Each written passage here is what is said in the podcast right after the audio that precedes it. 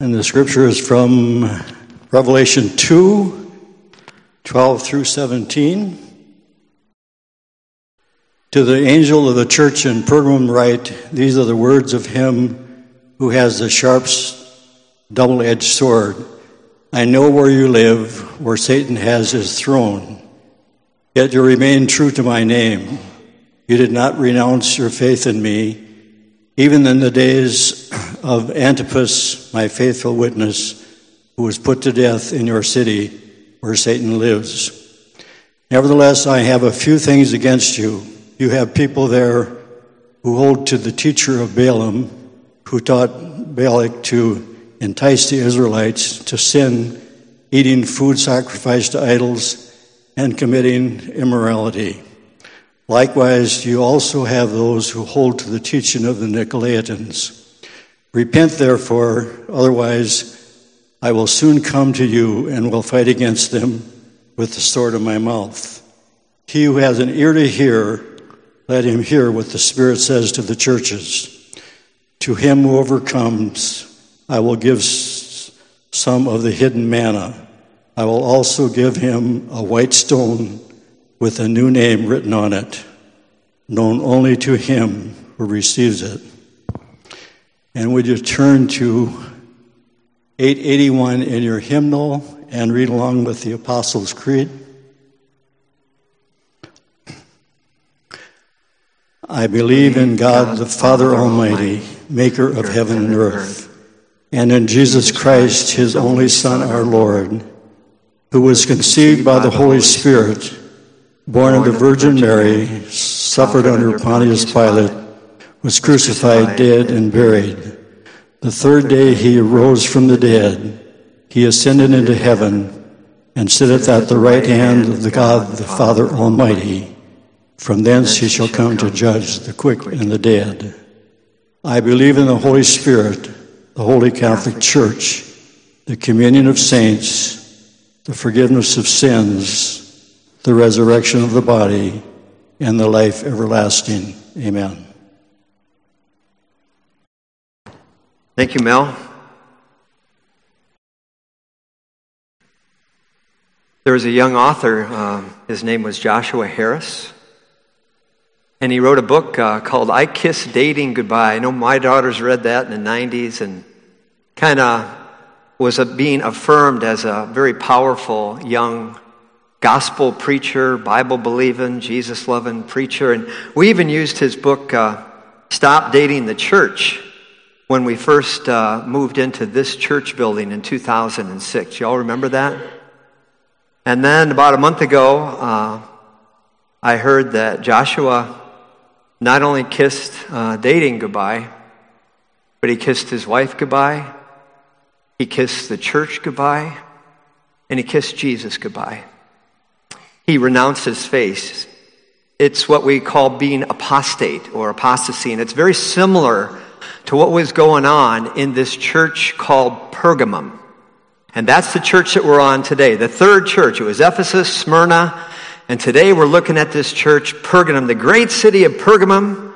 And before we get into Revelation 2, 12 to 17 that Mel just read, a little bit about this city, a description of Pergamum. It was built on this great mountain about uh, 1,000 feet up, which is a very high point for this region. I've said Mary and I, along with some others uh, from this church, we were there. We were up on that, that uh, they call it uh, Acropolis. Uh, Acropolis, it means simply high point, a high place. The high place for this region is Pergamum. It's the Acropolis. And in its day, Pergamum was uh, anywhere from 60,000 to 150,000 people. And history and archaeology says it was a very affluent city uh, the amphitheater that uh, we saw there uh, could seat 10,000 people. And being the high point, you could see all over the valley. And this made it a very safe place. Uh, so there were fortified walls around this city. It was such a safe place that Alexander the Great actually stored what was perhaps like billions of dollars worth of gold in Pergamum. And because this uh, city was fortified, it was very secure because you could see your enemies coming for miles. And the most wealthy and affluent citizens lived at the top, you know, at the Acropolis. And they lived at the top of this mountain and they enjoyed the views and the safety that it provided. And most of the commoners, the peasants, they lived down the hill and they lived down in the villages and they generally would not come up to the top except for some significant events. So on the Acropolis, there would be plays and there would be entertainment and uh, various sorts uh, and various kinds of uh, recreation. And in that day, they were very polytheistic, which means many gods, and they were very pluralistic. And you'd have lots of goddesses and gods and that you could worship and people would come to the high place to do just that, as well as entertainment and prostitution. And this was a little bit of a party town. It was kind of like the Vegas of the region, and people would come here to do things that they, they shouldn't. And you had the altar of Zeus, you know, the temple of Zeus, and then you had the temple of Dionysus, the goddess of wine, and people would come here for like drinking parties and brothels, and they would come here for shows or entertainment and music. And at the high point, you know, at the top of the Acropolis was the emperor, emperor's image, and he was worshiped as a god. So imagine in its glory.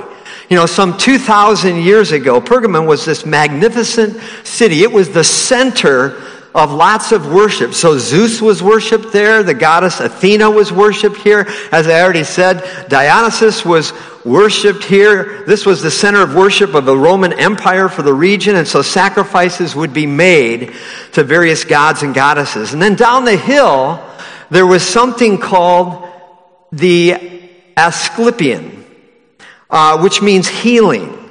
And so it was basically one of the first, uh, like, spas in the history of the world. They had like dream therapy there before Freud. Uh, they had an auditorium that would seat like 3,500 people who would come in for lectures. They had sleep chambers underground. They used water therapy. They used music for therapy. They had lots of like alternative healing. And the symbol of that area was the serpent. Uh, which for us is very interesting, like biblically. And they also thought in one particular spring, and it may have been the, that they thought it might have been the, the fountain of youth, and that's what the people believed in that day. And so you would have very wealthy people li- living up on top on the Acropolis, and then you'd have very hurting people come to the healing center where they would seek this alternative uh, treatment, alternative medicine, like a few thousand years ago, was centered right here in ancient Pergamum.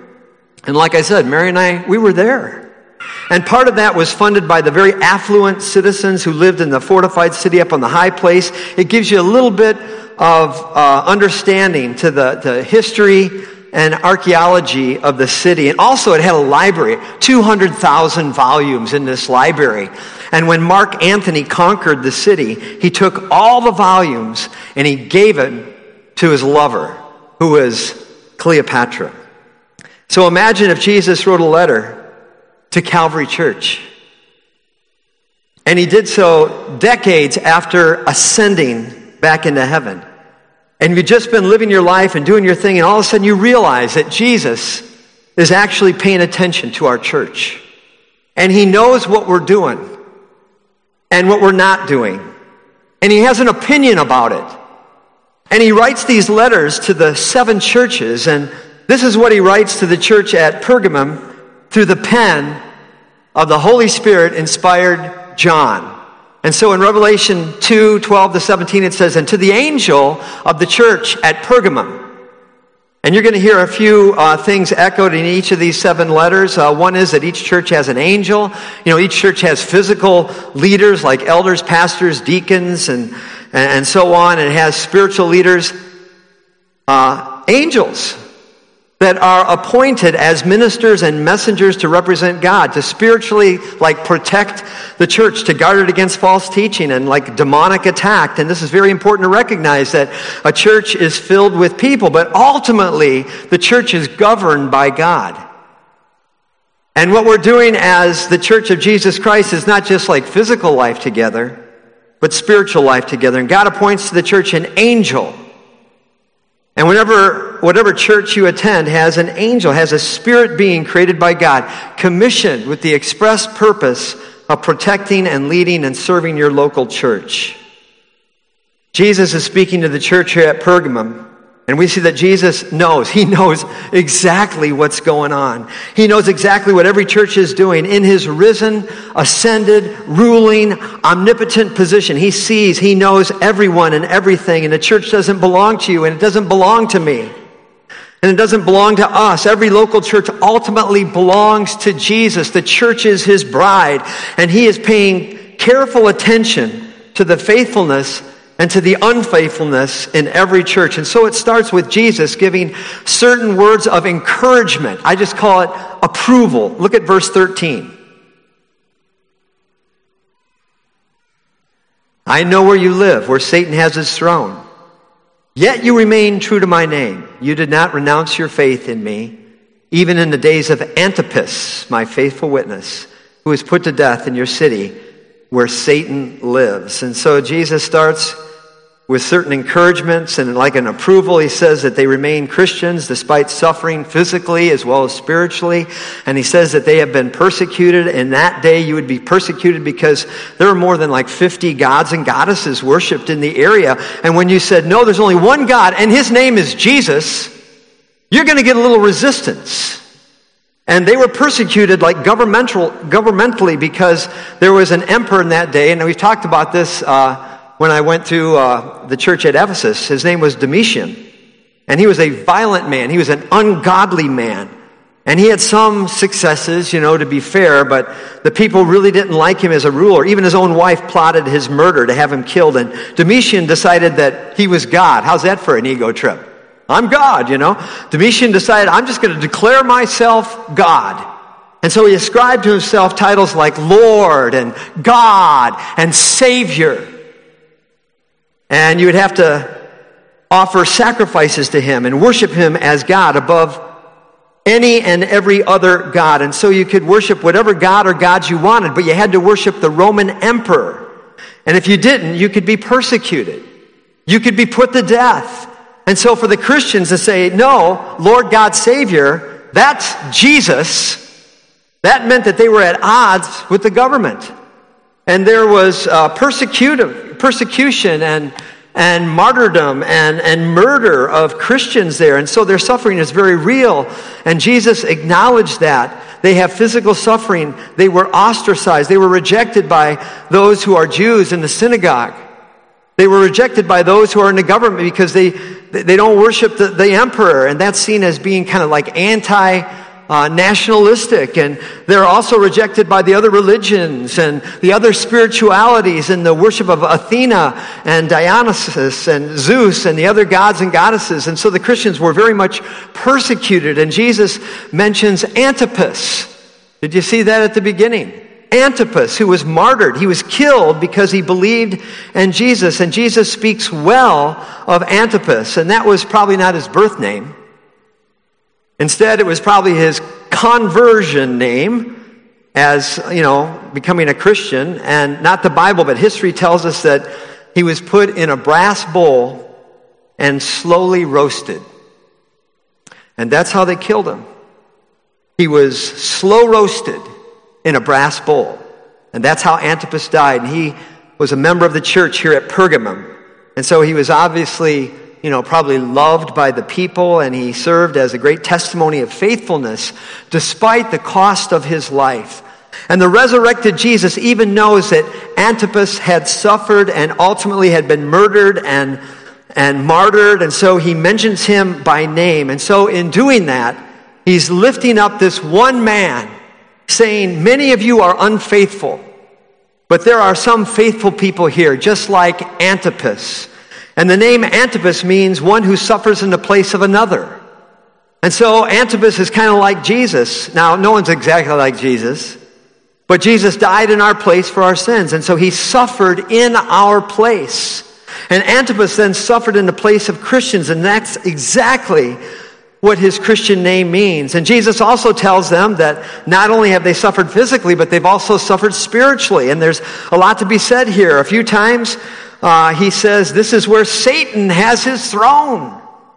And so this was like, I think, a center of demonic activity. And like I, I told you, down the hill was this uh, as, uh, Asclepion, the name of that thing, the healing center. And they had oracles who would interpret your dreams, and these are uh, basically like, like shamans. Uh, these are people who are involved in the occult. And these are people who are involved in the magic arts, and they're like astrology, astrologers or dream readers in our day. And people would come here because uh, there's a bunch of these, uh, what I think are demonically inspired uh, leaders. And like I said, on top of that mountain uh, was the Acropolis. And on the Acropolis was this altar of Zeus. And when he says you're suffering because you're in a place where Satan has his throne, it might have been that place, and we saw that place. 800 to 1,000 feet up, overlooking the entire valley of Pergamum. And so people could see it from a long distance, and it was this huge, magnificent structure, and it was an altar, a worship place dedicated to the god Zeus. And so the question is well, where's Satan's throne? Is it Zeus's altar? By the way, the Germans uh, uh, took it to Germany, and there's some stories about Adolf Hitler doing something with it. Is it Zeus's altar, or is it the image of the emperor? Is it the image of the emperor on top of the hill where people would have to worship him as God? Either way, the point is that in Pergamum, worship was very fervent, but it wasn't to the God of the Bible. And people would travel for miles for spiritual healing, for consultation, and alcohol and prostitution, but there wasn't this deep love for Jesus. And so Jesus says the church basically, I know you're in a very difficult place. I know you're being opposed politically and spiritually and physically, that you're suffering, and that at least one member of your church has been martyred and murdered. And then Jesus moves from approval to, I call it accusation in verses 14 and 15. And so he goes on to say as well that he is displeased with them and that there are some corrections that need to be made. And so Jesus rebukes their belief and their behavior. In verse 14, he says, Nevertheless, I have a few things against you. You have people there who hold to the teaching of Balaam, hmm, who taught Balak to entice the Israelites to sin by eating uh, food sacrificed to idols and by committing sexual immorality. Likewise, you've also, uh, there are those who hold to the teaching of the Nicolaitans. We talked about the Nicolaitans in, in the church at Ephesus, that they were these lorded over type uh, people. And, and this is so important to us because, listen, practically, Calvary, if our life is hard and if we're struggling or suffering or being a Christian has cost us maybe a job or a relationship or a family member, or in some way there's been a, a painful consequence for us, we can think that we have permission then to sin against God and to rebel a little bit. And Jesus says, no. Jesus says, I acknowledge, I understand, I see uh, your city and the atmosphere in which you live and minister, but it doesn't excuse rebellion, it doesn't excuse sin. And so then he comes along to rebuke and correct them. Jesus rebukes their belief. He rebukes their behavior. And on belief, he says, here's the problem. Verse 14, you got the spirit of Balaam in the city. Balaam was an Old Testament false prophet. And he encouraged false doctrine. He encouraged sexual sin. And Jesus said there were people in the city, and this is true in every city, kind of sadly. There are people who claim to belong to God, and they claim to speak for God, but they teach things that are contrary to the Bible. That oftentimes results in sexual immorality. And so what he's saying is it's just like the days of Balaam in the Old Testament where there's these false teachers encouraging sexual sin, but the church doesn't really mind that much. It's like in our own day when, when certain denominations, even our own denomination, United Methodist Church, they're saying heterosexual marriage is like optional. And there are other lifestyles. And there are other sexualities. And there are other orientations that are perfectly acceptable in the sight of God. That same thing was happening right here in Pergamum. And Jesus says, you know, it's demonic. It's satanic. It's false. It's wrong. Even though it might be totally accepted by our culture. And then he also critiques their behavior, a lot of sexual sin. And this would include fornication, people living and sleeping together before marriage.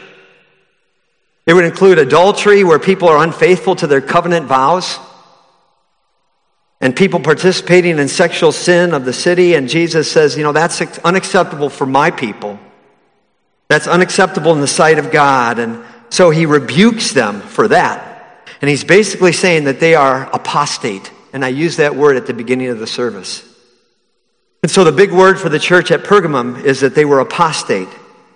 And that, that is that they would profess their faith or profess a faith that they really don't practice. Someone who's apostate says, Yes, I'm a Christian, but they live contrary to the teachings of the Bible. And that's exactly what was happening here. Apostate also means renouncing your faith, kind of like Joshua Harris has done. And this happens in our day when somebody's baptized as a kid and they don't walk with Jesus as an adult and they say, Well, I'm a Christian. And the question is, Well, are you? And this is also what happens when somebody is walking with Jesus as a Christian and then they stop. And they start sinning, going into false doctrine and false teaching, and they fall astray. And what often happens then is people ask the question, well, were they, they a Christian or not? And ultimately, Jesus is the one who has to make that call, not me.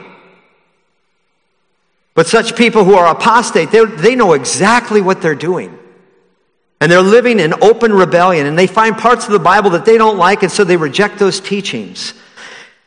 And usually, under that, there's a, like a moral cause, and it's often sexual, and that's exactly where Romans 1 goes. It says they suppress the truth in unrighteousness because they want to sin. And then Romans 1 goes on to say, and a lot of their sin is sexual sin. And so you need to know this. Even though this letter is 2,000 years old, the human heart is still the same. It's exactly the same. Sometimes it's not that we don't know the truth, it's that we don't like the truth. And, so, and sometimes it's not that we don't understand the Bible, it's that we want something different. And the people at Pergamum had decided there's a way for us to say, you know, I'm a Christian and I'm going to believe what I want to believe and behave like I want to behave. And Jesus says, I see and I know all. And the answer is no. The answer is no. And apostasy is something that's really tragic. It's so sad when I heard about that a month ago about Joshua Harris. But that's exactly what was happening in the city of Pergamon. Lots of apostasy and leaders who were teaching false doctrine and they were encouraging sexual sin. And a lot of people were saying we like their version of Christianity because it doesn't command us to repent. It tolerates our lifestyle. Not only does it tolerate our lifestyle, but actually affirms our lifestyle. So we don't exist to glorify God. God exists to give us permission to for us to do whatever we want. And Jesus says that's unacceptable. And how could we fall into the same trap? It's interesting. There's no church in Pergamum today. There's no Christians in that entire region. And today, in the nation of Turkey, there are some 74 million people. And when you read about the New Testament, much of it is to or from or about what is now modern day Turkey. And today there are some 74 million people in Turkey, and there are about 3,500 evangelical Christians. And out of 74 million people, 3,500 Christians in Turkey, according to Operation World, which has some of the best statistics that you can find on unreached people groups, that makes Turkey the most unreached nation on the earth. But there was a day when Turkey was the very center of Christianity.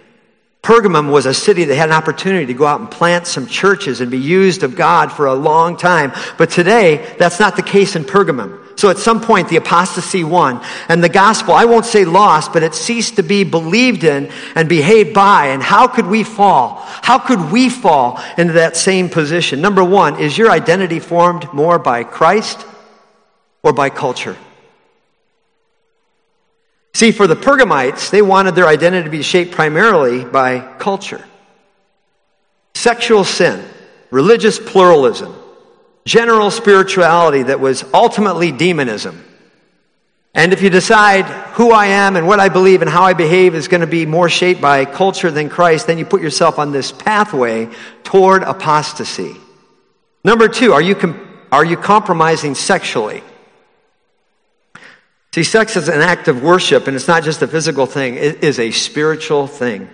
And that's why, for example, Romans 12 says, offer your bodies as living sacrifices. That's an act of worship. And if you're compromising sexually, you may confess Christ as Lord, but you are collaborating with your enemy because in sexual sin, that's one of the ways that we actually practice apostasy. And that's one of the ways that we turn from God and go each our own way. And so if you're living together or sleeping together or looking at things or doing things that you ought not be doing, you're kind of on a pathway toward apostasy, just like the Pergamites. Number three, are you compromising doctrinally?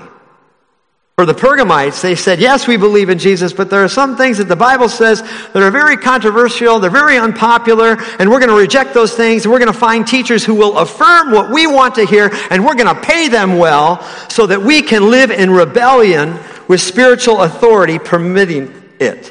And that is the teaching of Balaam. Calvary, the truth is, much of the Bible, when we first read it, we don't like it.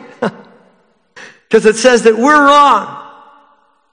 And we have to change our mind and we have to change our behavior. And that word repent that Jesus uses here in Revelation 2, it talks about a change of mind, a change of heart, a change of direction, a change of behavior, a change of life. And so I would ask you, are there any places in the Bible where you are suppressing the truth? When you are rejecting the truth? If so, I think you're on a pathway toward apostasy. And then number four, I just simply ask, are you an apostate? Are you somebody who professes a faith that you're not practicing? And this will affect your life. And you may or may not be a Christian. I don't know. Jesus knows your heart. You can always turn and come back to Him. And that's what He invites them to do, and Joshua Harris to do. And that's what he invites all of us to do. It affects your children and your children's children. Listen, today in Pergamon, you don't see any Christians because at some point, apostasy became the majority. And this can happen in your church, and this can happen in your family, and this can happen in my family. We are always a generation or two from the end of the forward progress of the gospel of Jesus Christ. And it's apostasy, wrong behavior, wrong belief that really sets us out on this course. So, what does Jesus say? He gives us a few commands. Not only approval, not only accusation, but some admonition in verses 16 and 17. Number one, he says, repent. And this is to change your mind. Repentance begins in the mind. You say, you know what? I've been, what I've been thinking is wrong, and what I've been excusing is inexcusable. And the fight I've had against God mentally or academically. I need to just stop fighting and I just need to start trusting. And Jesus invites repentance. And so for some of us, this can be very hard because it's an acknowledgement that we are wrong. But I tell you what, repentance is a great gift that God gives. It's an awesome opportunity to stop doing wrong and to start doing right, to stop believing wrong and to start believing right, to stop walking away from Jesus and start walking with Jesus. So it's a great gift that God gives the Christian and it requires a little bit of humility. Because it starts with, I'm wrong, you're right, I surrender. And that is the very essence of repentance. And he goes on to say, well, if not, I'm going to come to you soon and I'm going to war against them with the sword of my mouth. And Jesus says, I don't tolerate rebellion and apostasy forever. There's going to be some consequences. And in that day, the emperor had rule, had the rule of the sword. And he could take life at any point and he could judge. And Jesus is saying he's going to come with a sword and he's going to war against them with the sword of his mouth, which is probably a reference to the scripture, the word of God, the sword of the spirit. In Ephesians 6 and Ephesians 4, it says the word of God is living, it's active, it's sharper than a double-edged sword, penetrating to the joints and marrow. And so we're in this cosmic battle, aren't we? With Satan and with demons, and they work through false religion and false teaching and false doctrine and sexual sin. And Jesus says, the weapon that I have chosen to do battle against error and apostasy and heresy is the sword. It's the scriptures. It's the word, the truth of the word of God. And so the key to avoiding apostasy is always coming back to the word of God and hearing what God would say through the scriptures. And he likens it here to a sword for battle. And so you and I need to know that when we hear a lie, we need to take it to the scripture for the truth. And when we're tempted to sin, we need to go to the Bible for instruction. When, we, when we've said or done something wrong, we need to go to the Bible for correction. It's the weapon by which God gives us spiritual victory. And then he says, I'm going to give you some hidden manna. And in the days of the Israelites, you know the story. They were wandering around in the wilderness, and God sustained them. He sustained them through a provision of manna, which is kind of like a form of, uh, you know, miracle bread. And what he's saying is, hey, if you'll trust me, if you'll walk with me, if you'll be faithful to me, I'm going to take care of you. I'm going to find a way to feed you. I'm going to find a way to look after you. And when you're in a culture that's kind of anti-Christian, that's the fear, isn't it? You know, I'm going to lose my job. I'm going to lose my security. I'm going to lose my possessions. What will happen to me? And Jesus says, I know exactly what's happening. And I hope you find this as an encouragement. And Jesus says, I'm going to find a way to put bread on the table. You trust me, and I am going to take care of you. And he goes on to say, Listen to what the Spirit says. He who has an ear, let him hear to what the Spirit says to the churches. And as you read the seven letters to the seven churches in Revelation chapter 2 and 3, this is yet again kind of a common refrain that comes up where Jesus keeps saying over and over and over, He who has an ear, let him hear what this Holy Spirit is saying to the church. And so what he's saying is one of the ways we become apostate with our behavior and with our belief is that we stop listening to the Holy Spirit. The Holy Spirit is God. And the Holy Spirit wrote the Bible through human authors. And so one of the ways we keep our ear open to the Holy Spirit is to be in the scriptures and to allow the scriptures to be in us. Another way is through prayer and listening and talking to God and being filled with the Spirit, to be led by the Spirit as Jesus was. And then he goes on as well that he's going to give them a white stone and he's going to give them a new name. And I brought my white stone. I picked one up. There's all kinds of white stones on top of, of Pergamum. And so this is a white stone. And uh, these are so very important where he says, you know, I'm going to give you a new name. And what would happen in the Bible is oftentimes when somebody was converted, when they come to Jesus or come to a revelation of God, they would get a new name. So Abram became Abraham, and Cephas became Peter, and Saul became Paul. And to become a Christian was like a rebirth, and it was like being born again. And this is connected to something called the doctrine of regeneration. And not only does Jesus die and rise to forgive our sin, but also to make us different people to make us brand new people and so you're not just for you're not just a forgiven version of yourself you are forgiven and you are a changed version of yourself and what this means is that your identity is altogether different. You are no longer defined by what you've done or what's been done to you. You're defined by what Jesus has done for you. You're clean. You are loved. You are forgiven. You are made new. Your old nature goes away, your new nature comes in, and the Holy Spirit empowers you. And here's what happens you start to get a new mind, and you start to think differently, and you also get to have new desires and you want to read the Bible and you want to meet with God's people and you want to stop sinning and you want to start learning and you want to start growing and your desires change. And all of a sudden you're like, man, I never wanted to read the Bible and I like reading it. I didn't want to hang out with Christians and now I'm looking for them. I didn't want to go to church, and now I'm sitting in one, and I'm actually singing. All of a sudden, what I used to do, I'm ashamed of. And things I used to make fun of, that's what I'm doing.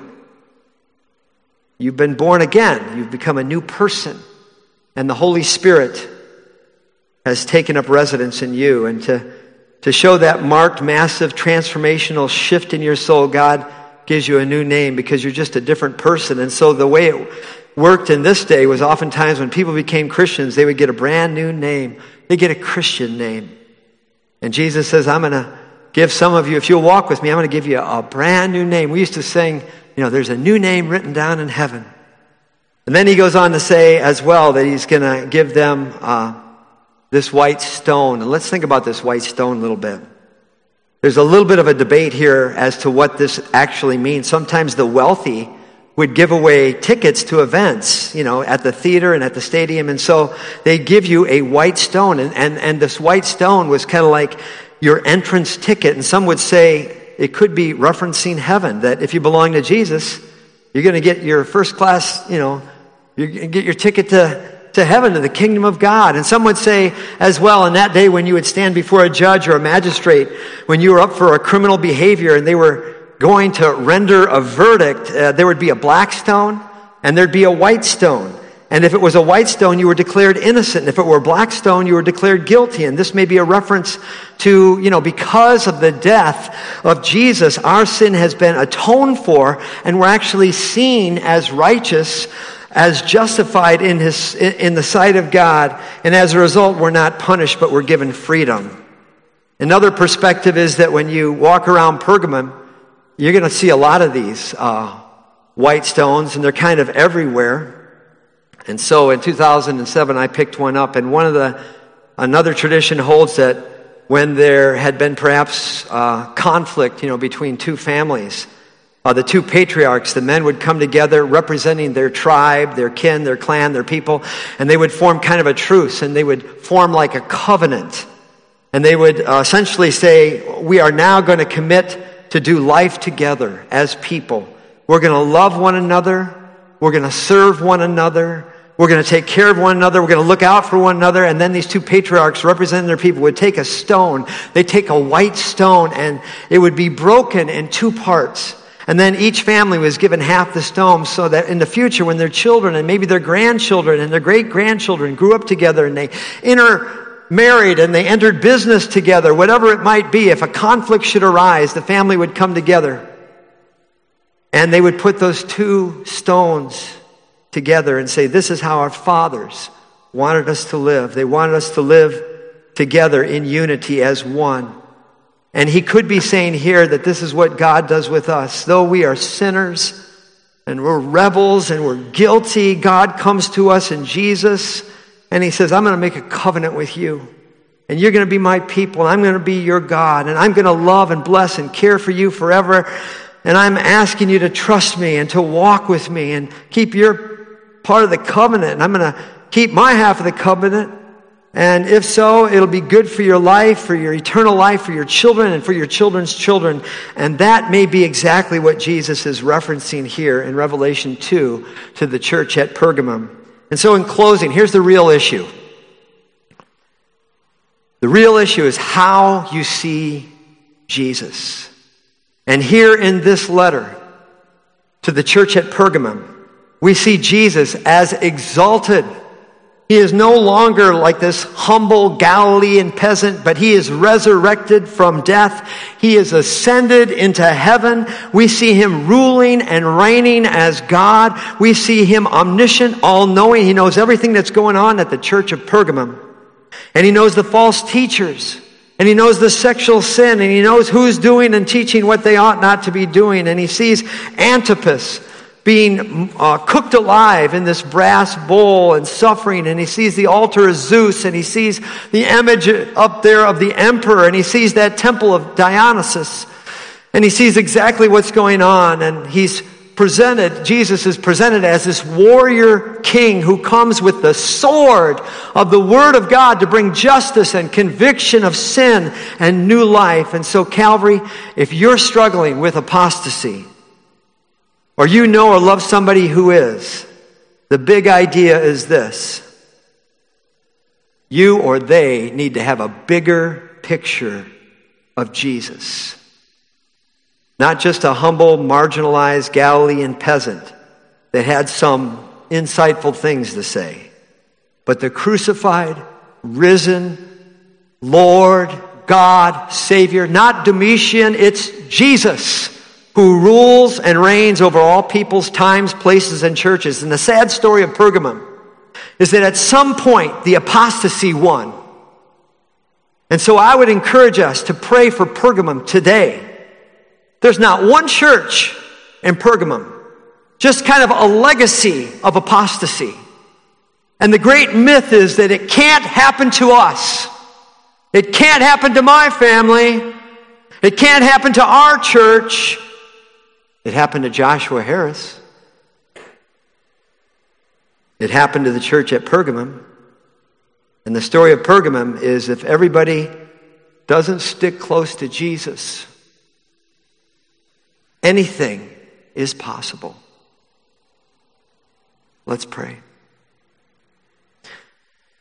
Father God, I thank you so much for opportunity to study your words, Jesus, to the church at Pergamum and to us. And God, it's kind of a sober moment. God, we are altogether awed that the news of a Galilean peasant would come to the land of Turkey, would come up that mountain, that Acropolis, Pergamum, that a church would be planted there, that worshipers of Jesus had gathered there. And God, our hearts are broken that there was apostasy. Our hearts are broken that today there is no church there, there are no Christians. And so, God, I thank you that we get to hear your words and we get to remember who Jesus is and rejoice in what he's done. And, and we pray as well, God, for the great city of Pergamum and the surrounding region. We pray, Lord God, that a church would be planted there again. Lord, that you bless Dr. Mark Wilson, who ministers in that land as a biblical archaeologist, and that, Lord God, the legacy of apostasy would be replaced with a legacy of ministry. And so we pray for you to raise them up, Lord. Raise up your servants in Turkey. And we pray, God, for Calvary, for individuals and families to stick with you, Jesus, no matter what. And so it's in your good name, Lord Jesus, that we pray. Amen and amen. Go and make disciples of all nations, baptizing them in the name of the Father, the Son, and the Holy Spirit, teaching them to observe whatever Jesus has commanded. And remember, He's with you even to the very end of the age. Amen.